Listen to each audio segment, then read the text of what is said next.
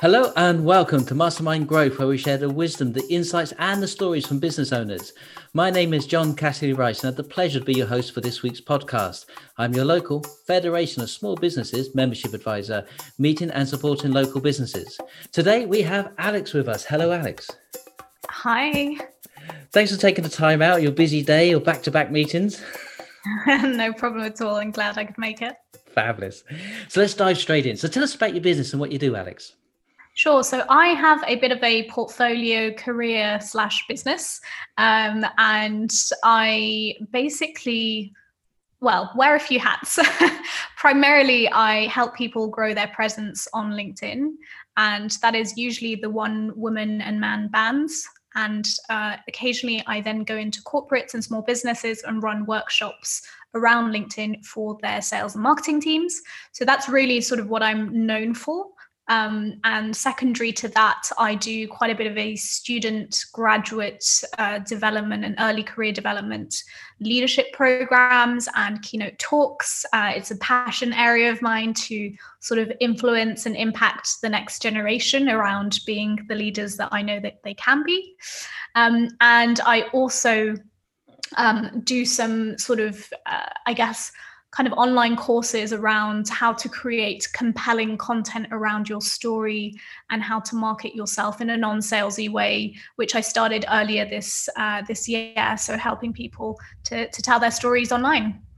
You do wear many hats. I do. yeah.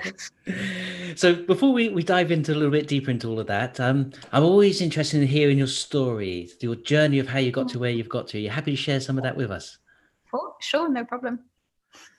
So I began my career working in foreign exchange. I just graduated from university back in 2013, giving away my age. and um, I uh, got headhunted straight into foreign exchange, spent the, the short part of my early career in the corporate world for about uh, three and a half years in total. And I, um, by the time I was 24, I got headhunted by another foreign exchange uh, firm, their competitor, to head up all of their training and development globally. Um, so I found myself in a leadership position by the time I was 24 training over 400 people globally in over 20 offices and um, a huge amount of sort of pressure and expectations and stress and everything came crashing down very quickly uh, when i took that role um, because it, yeah i mean i was under a huge amount of pressure to deliver on a role you know that normally someone would probably have another extra 10 years on me minimum uh, to be doing that. And i was very young at the at the time but i was getting trained in l&d um, i was trying to figure out what it is um, you know like how to to bring this into the business. And in doing so realizing actually i'm really not in the right place. My values don't align with the industry. Uh, i'm not that interested in making salespeople sell more to make rich people richer. Um, and it wasn't sort of um, kind of doing it for me and i really felt like something was off. And so i sort of set on this mission to figure out okay if this isn't what i want to do given that i've spent the last the best part of the last eight years of my life climbing my way up furiously up the corporate ladder and doing internships and work experiences and everything to get to this point uh, which i did a lot earlier than i anticipated what is it that i want to do? Um, and that quest sort of started and then in february 2017 i was just like i'm done with this. Uh, you know i'd just gone through a period of depression and stress and um, i was sort of over all of it um, and really sort of done with uh, yeah with it all. And then i left my corporate job um, and i wrote a post on linkedin that talked about a little girl that dreamed of working in the really tall building with the pointy top by the river which is one canada square. And having reached the 45th floor realizing that her definition of success was wrong and it was based on money power and status. And what we never tell people is that with those things come stuff like stress uh, anxiety depression to name a few but sometimes it takes getting to where you want to be to realize it's not where you're meant to be. And that post, by the time I got to my leaving drinks, went viral. I then pretty much that was the start of my next chapter, shall we say. Um, and I left my corporate job and began coaching people Uh, people started asking me actually, you know, how do you do the LinkedIn stuff? How can you grow your presence so quickly? Um, could you show me? And so I started coaching. Coaching turned into workshops in corporates, and that then turned into keynote speaking, uh, both in the UK and internationally. Um, in the December of having left, I got named LinkedIn Top Voice for the UK, um, just ranking me in the, the top 12 most influential content creators on the platform. And then I got it the following year as well and I also got involved with um, starting one of the biggest campaigns on LinkedIn called LinkedIn Local, which basically encourages uh, people on LinkedIn to meet offline face to face back when it was possible um, and uh, get to know the people behind the profiles with no sales pitching and no agendas. Um, and that then turned into a huge networking movement online and we grew these communities into 90 countries and over a thousand cities in two years so I have had a very short life, but a very busy one. yes. So do you sleep? Uh, yes, I do. Now yes. I do. excellent, excellent. So um, I think LinkedIn is uh, blowing up big time at the moment. Uh, it's a very important social media. Uh, so, what, what are some of the things that we could do on LinkedIn to help improve our relationships and to build business? Well, uh, interestingly, I was just on the phone with someone that I got introduced to um, that was telling is a great example to give. He was telling me that they were a well-being practitioner and they wanted to do some more work in the corporate space. And I took two seconds to look at her profile and I said, Where does it say on your profile that you do that? and she was like, Oh. So the first thing is tell people what you do. and it sounds so simple, but honestly, the amount of people that uh, want to be keynote speakers or that want to specifically target corporates and don't say in their profile or their headline, I am a keynote speaker or I am a consultant that works with corporates on XYZ, people won't know. Um, and that's not just, you might be creating some of the most amazing pieces of content on LinkedIn, but if they go to your profile and it's not obvious, then how are they to know? Um, so I think that's a very first step is in positioning yourself as the expert within whatever field it is that you do and showing people how you help deliver or help them uh, become that person or business that they want to be. And then um, the next thing is having the right people in your network. So you might be creating great content, but if you don't have your target audience in your network, they're not going to see that. So again, that's very common where I see people going, "Oh, I do get sort of interest in business, but it's not related to what I do, or like I don't deliver that." Um, and so maybe they haven't updated it, or they don't have the right people in their in their network.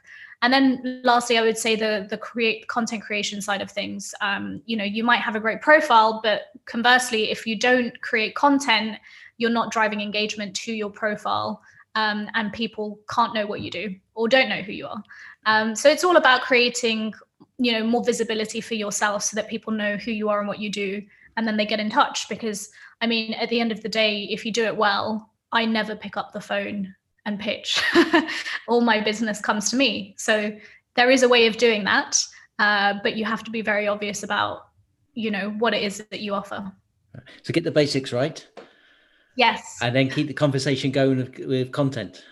Yeah. So, talking about content, what content seems to work best, and how would you go about producing the content? Content.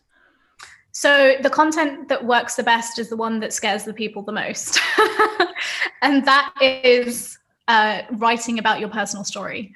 Um, it's very, you know, it, don't take my word for it. Just look at your LinkedIn feed and if you look at some of the most viral pieces of content on LinkedIn, and by viral, I mean like pieces of content that have been liked thousands of times, if not tens of thousands of times, um, those are usually people sharing some form of personal story and also very likely some form of adversity or challenge or courage to overcome something.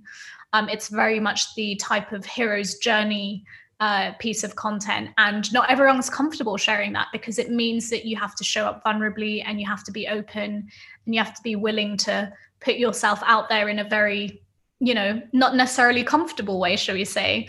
Um, and so, you know, that's exactly why I designed this story marketing course that I run because I was finding that my clients were very good at sharing you know the pieces of information around their expertise and they were very good at being knowledgeable about the industry and uh, you know how to explain what they do for for work but they were absolutely terrible at sharing their own story and or they didn't know how to and the minute that they did the spike in terms of engagement went up drastically like 200 300% than the normal engagement that they get in their content um, and people usually don't like that answer because it makes them worried and scared.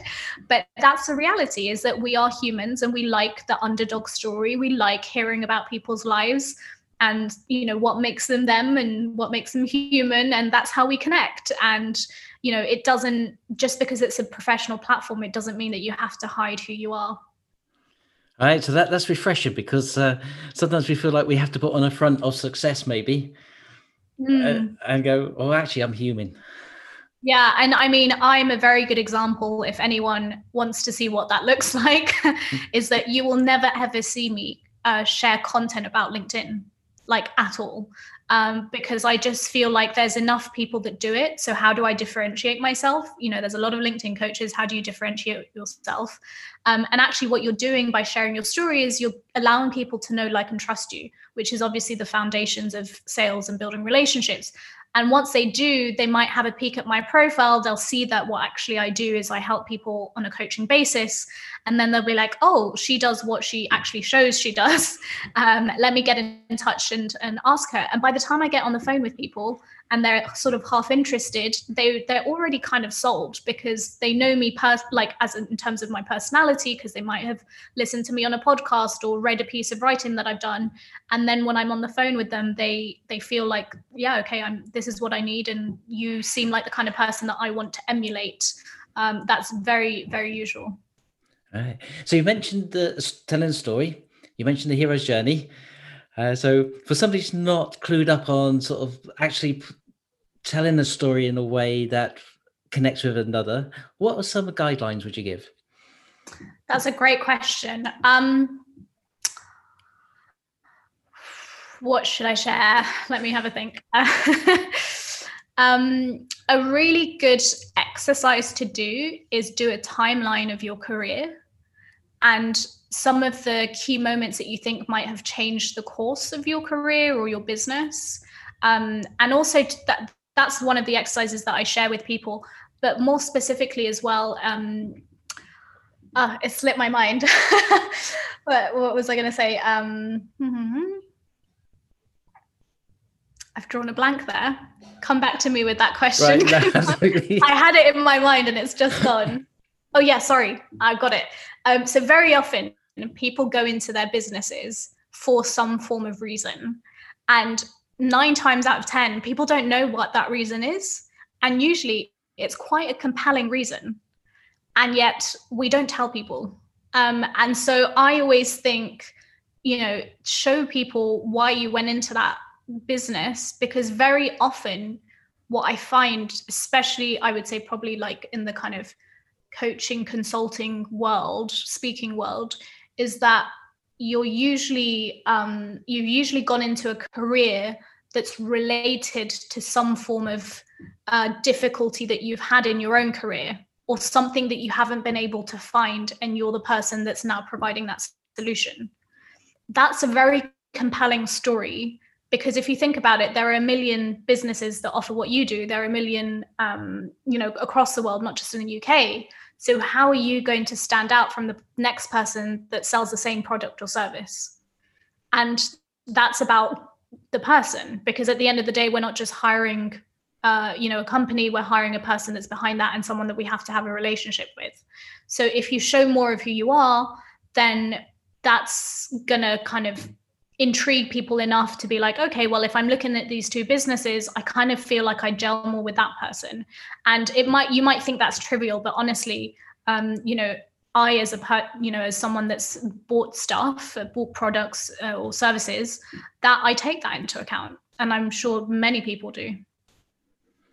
Yes, I, I would agree with that. Uh, that human approach makes such a difference. Mm. So, um, if somebody is looking for some guidance on maybe crafting a story and looking to portray the natural self to the world and grow their business, how would they contact you, Alex? Well, uh, LinkedIn.